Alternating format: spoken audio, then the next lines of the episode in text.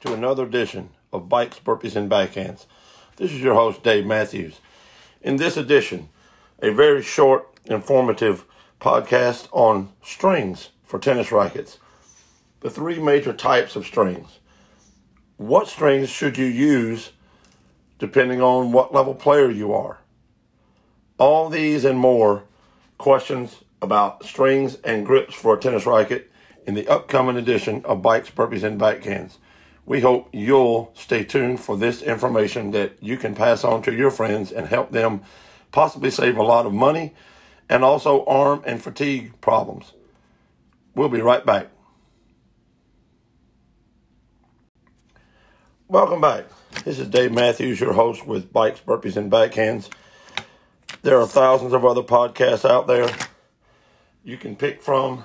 I am just trying to give you some information and help your enjoyment of bikes, burpees, or fitness and backhands, which is tennis and could be pickleball. Um, hopefully, that will get you some more enjoyment down life's road, and that is our main goal here at BB&B. As you can hear in the background, I am stringing another racket.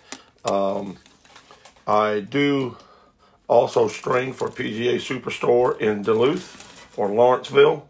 Uh, we string many rackets there. We get lots of this same questions all the time that I'm about to go over.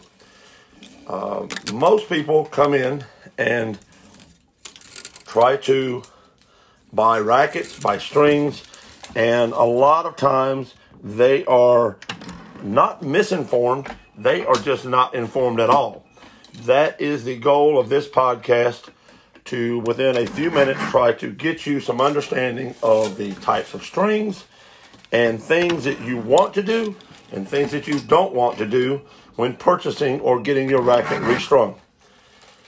First and foremost, there are three basic types of strings. They are synthetic gut, or which is normally called uh, a lot of times monofilament, which is a single core, doesn't have any wraps around it. It is pretty much one piece of man-made material. Uh, it is, like I said, a monofilament. It is one filament. Uh, and it is usually a basic price. Very, very inexpensive. Sometimes, sometimes down around two, three, four dollars a set. A set is a piece of string that is enough to string one tennis racket. So usually monofilaments are very inexpensive. They don't give you much ability to rebound the ball. So a lot of people uh, and a lot of pre-strung beginner rackets come with monofilament strings in it.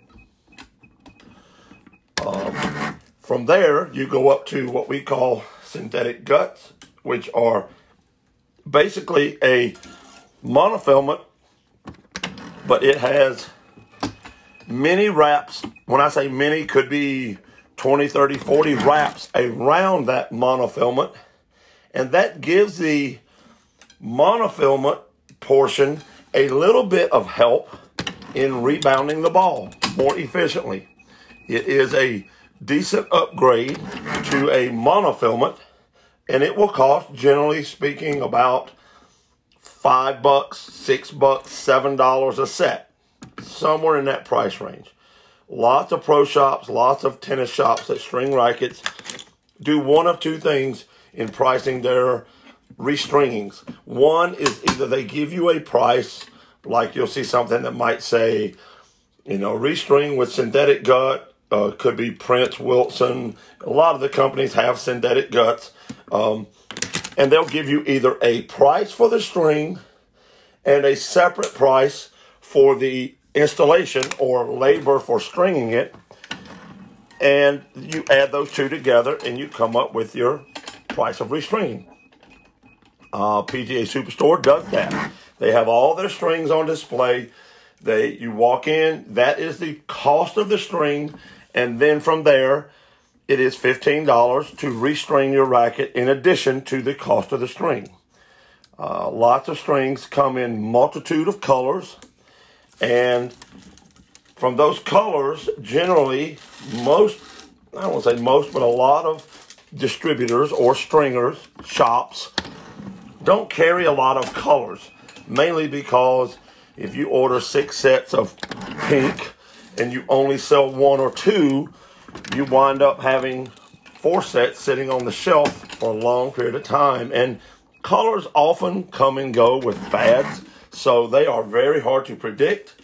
And for that reason, lots of shops don't carry a wider range of colors. So if you want a specific color in your racket, it might be better to find either a shop that carries a lot of them or order it easier, order it online, take it into the shop of your preference and have them string it for that, you know, base stringing price of $15. I'll be right back after this intermission.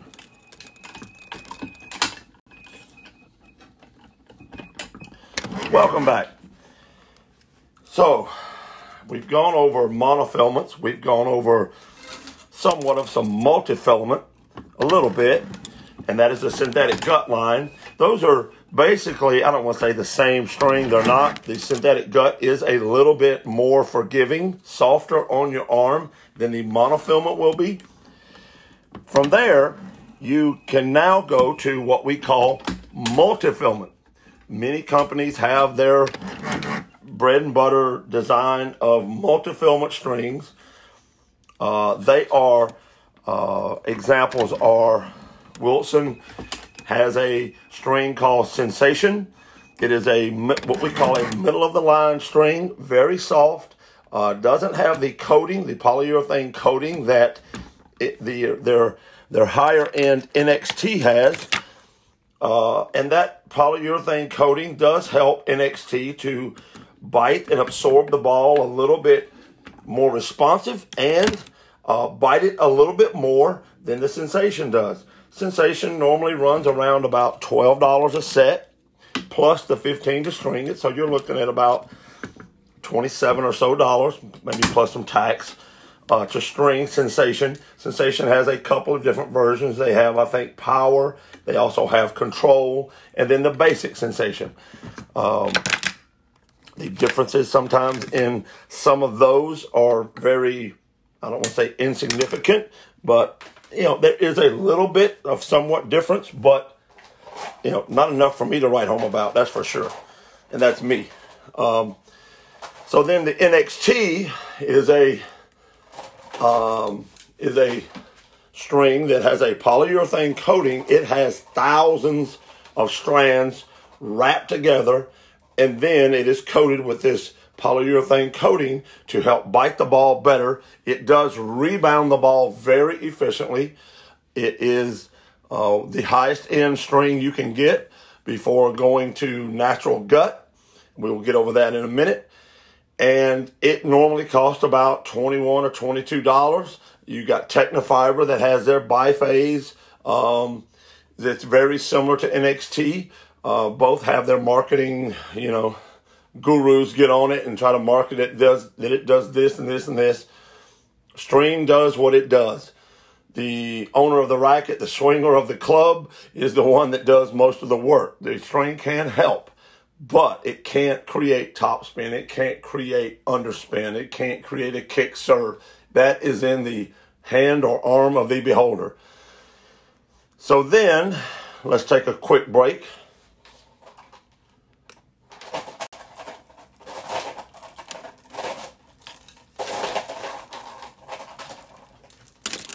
Welcome back. So then you're going to move on to a I hate to tell you, a four string that I forgot. I shouldn't have because I played with it for a long period of time. It is called Natural Gut. Natural Gut has a lot of um, misinformation about it. Uh, over the years, Natural Gut has gotten this stereotype that it is, it lasts longer, or I'm sorry, it lasts shorter than like synthetic guts, like NXT which is touted as being the closest you'll get to natural gut. And also, you know, Tecnifibre has a very good string doing the same. Uh, natural gut has a, um, it does have a shelf life of about a year or so. So you want to get natural gut from a reputable distributor that turns that volume over pretty pretty quickly. I know at PGA we do go through quite a bit of natural gut. It has over the years the companies have put a very nice coating on it that aids in stringing it, makes it a lot better to string it. Um, it uh, natural gut is still the number one string for rebounding the ball efficiently, taking a lot of pressure off your arm and shoulder. Uh, people with uh, have arm problems, we usually go first to NXT or that high end Tecnifibre string. Uh, and then natural gut is a last resort because natural gut is about double the price per set of NXT. NXT is about $22 a set. Natural gut is about $44 a set, plus the 15 to string it. So, a lot of people that prices them out of that market of natural gut. Natural gut, you don't want to be playing in the rain. Then again, you shouldn't be playing in the rain anyway. Tennis balls go dead in the rain. They get heavier. You hit them, then you mishit them with, them, with them being wet. You cause lots of arm damage. And tennis courts get very slippery a lot of times when the lines or the you know the white lines on the court get wet. They get very slick, very easy to hurt yourself, break a hip, uh, lots of other safety factors that when it starts raining, get off the court. So, from that, natural gut is a third string that I missed, but I'm willing to admit that it is there and it is a viable option for lots of people, for some people. I myself used to play natural gut when I played for money and on tour, but not anymore. I use NXT or when I'm just hitting around, I put sensation in my racket. It is more than good enough for me. From there, we have the last but not least string in this, I guess, arsenal of strings we'll get to right when I get back after a short intermission.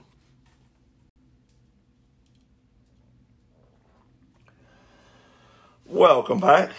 The fourth and final entry into the stringing log of today's podcast is polyester. Polyester strings have been around for decades, maybe a decade and a half, um, maybe two at the most.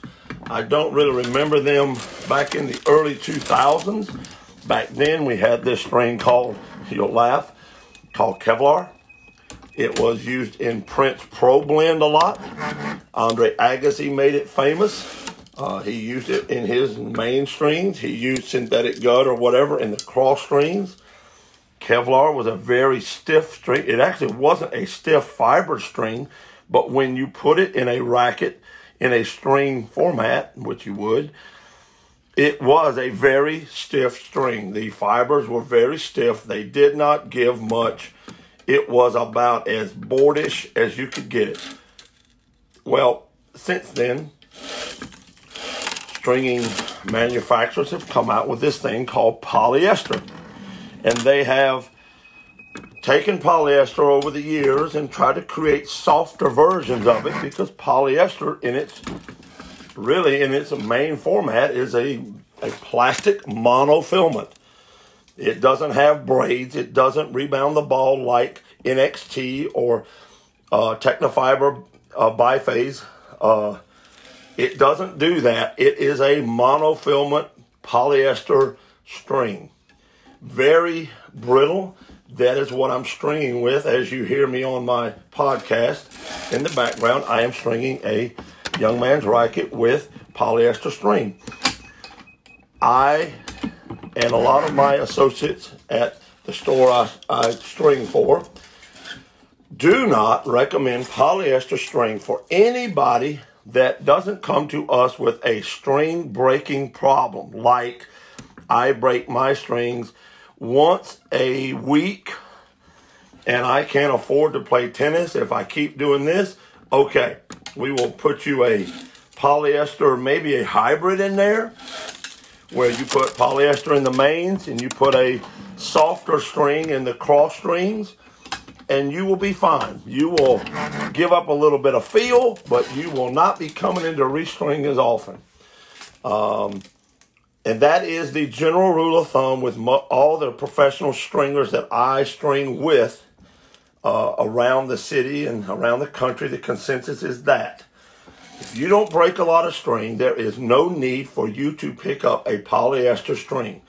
If you hear your friends say, I play with this polyester string, it is what uh, Alexander Zverev or this is what Rafa Nadal plays with on the TV, I have to break you back up, bring you back down to reality that you are not on TV.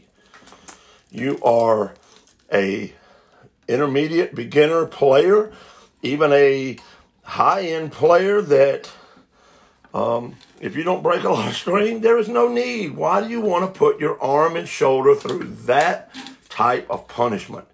You're going to do it anyway. Anything above shoulder, if your orthopedic surgeon hasn't told you, anything above shoulder normally is an abnormal motion for a human anatomy. So, knowing that, don't put it through any more wear and tear than you have to. Um, a lot of polyesters have colors. People like those colors. Those colors draw, you know, users. Those users have arm problems. So stay away from polyester unless you have to. Um, that is our recommendation across the board. Beginners do not need polyester. Uh, young kids, you know, up until a certain age, about you know 14, 15, I would say, don't need polyester. Yes, you will restring a little bit. You don't want to put that young adolescent arm that is already swinging and trying to build tennis muscles in that arm and shoulder that will help them. You don't want to add extra wear and tear because if they're in it for the long haul, the long haul will catch up with them. I will not guarantee it, but you, I have seen it happen time and time again. One of my best players of all time wound up winning the state's biggest junior tournament. He strung his racket about every two matches, three matches, with the cheapest nylon string he could find. At about back then, that was in the year like 2000. You know, the string cost him about a dollar, a dollar fifteen per set. He could restring his own rackets. Um, and he would do it. About every two matches, he would restring his rackets. It put less wear and tear on his arm. He played just as well. Everybody else was using the expensive string. He didn't mind beating you with that cheap string because the string does not make the player. It can only help a little bit. I mean, little bit. So, take that as you may. Stay away from polyesters if you can. If you can't, some of the better polyesters, and we did have one at our store that is coming out with a new softer polyester. They don't even want to call it a polyester because of the, you know, the wrap that polyester gets as being very hard and stiff. Well, it is. And so they're trying to, you know, market it as not a polyester, not a monofilament, not a multifilament, something different. So be on the lookout for that. And, uh, you know, I will also have a podcast when it comes out, but that is what is in the mates. So, hope this podcast has helped you. Uh, if you are a beginner player, please don't come in asking for, um, you know, polyester strings. Ask for something that will help you, and we will be glad to give it to you for sure. I hope this podcast helps you. Uh, you know, wade through the trials and tribulations of beginning, intermediate, advanced level tennis, and also helps you enjoy the sport. If you have any comments to give me about this podcast or any other podcast, feel free to do so. I do have a voicemail. You can also email me at bikes, burpees, backhands at gmail.com. Anytime you wish, I will be glad to reply and also give you a shout out on our podcast. I hope you enjoyed this podcast. I am just about through stringing this racket, and I'm going to be moving on down the road and going to teach a little bit. Hope all of you have a blessed day. Uh, you can follow me on Instagram at DMTA Tennis and also on Facebook, the same thing. Have a great day, everybody. Last but not least, on the topic of strings, you have to remember that just because a string doesn't break doesn't mean that the string is still lively or its ability to rebound the ball is still ever present as when it was first strung. Most strings, once you take them off the machine, they start losing their ability to rebound the ball from then. But taking that into consideration, polyester string, uh, unbeknownst and unmarketed to most people, just because it doesn't break, after about nine to 10 hours of play, most polyester strings uh, lose tension and also lose the ability or, re- or resonance to the ability to rebound the ball efficiently. And the user of the racket generally then has to go into about three or four levels higher of energy to create the same uh, ball speed and spin of ball that they had during the first nine hours of play. So, just because a polyester string does not break doesn't mean it is not, that it is rebounding the ball like it once did. It doesn't. That is why you watch TV, players on TV, oh, they're playing with this polyester string, this polyester string. Yes. And after every ball change, most of those pros on TV also will change rackets to match not only the new ball that's coming out, because they switch balls every seven games at the start of a match, and then every nine games thereafter, they get brand new balls. They also pull out a new racket that has, you know, 100% ability to rebound that ball for about nine games. And that's what that polyester string lasts for the pro player. For the intermediate, advanced, beginner players, you got about nine or 10 hours, and then you're going to start working like a madman or a mad woman to create the same shot as in the first nine hours. So take that into consideration when monofilaments and multifilaments are in your racket. Generally speaking, the rule of thumb is you want to restring your racket as many times in a year as you play in a week. And generally speaking, that's at least going to be the base is about two times a year. You need to restring your racket because the string does lose its ability to rebound the ball efficiently. I hope this podcast helps. Have a great day from Bikes, Burpees, and Backhands. This is Dave signing off.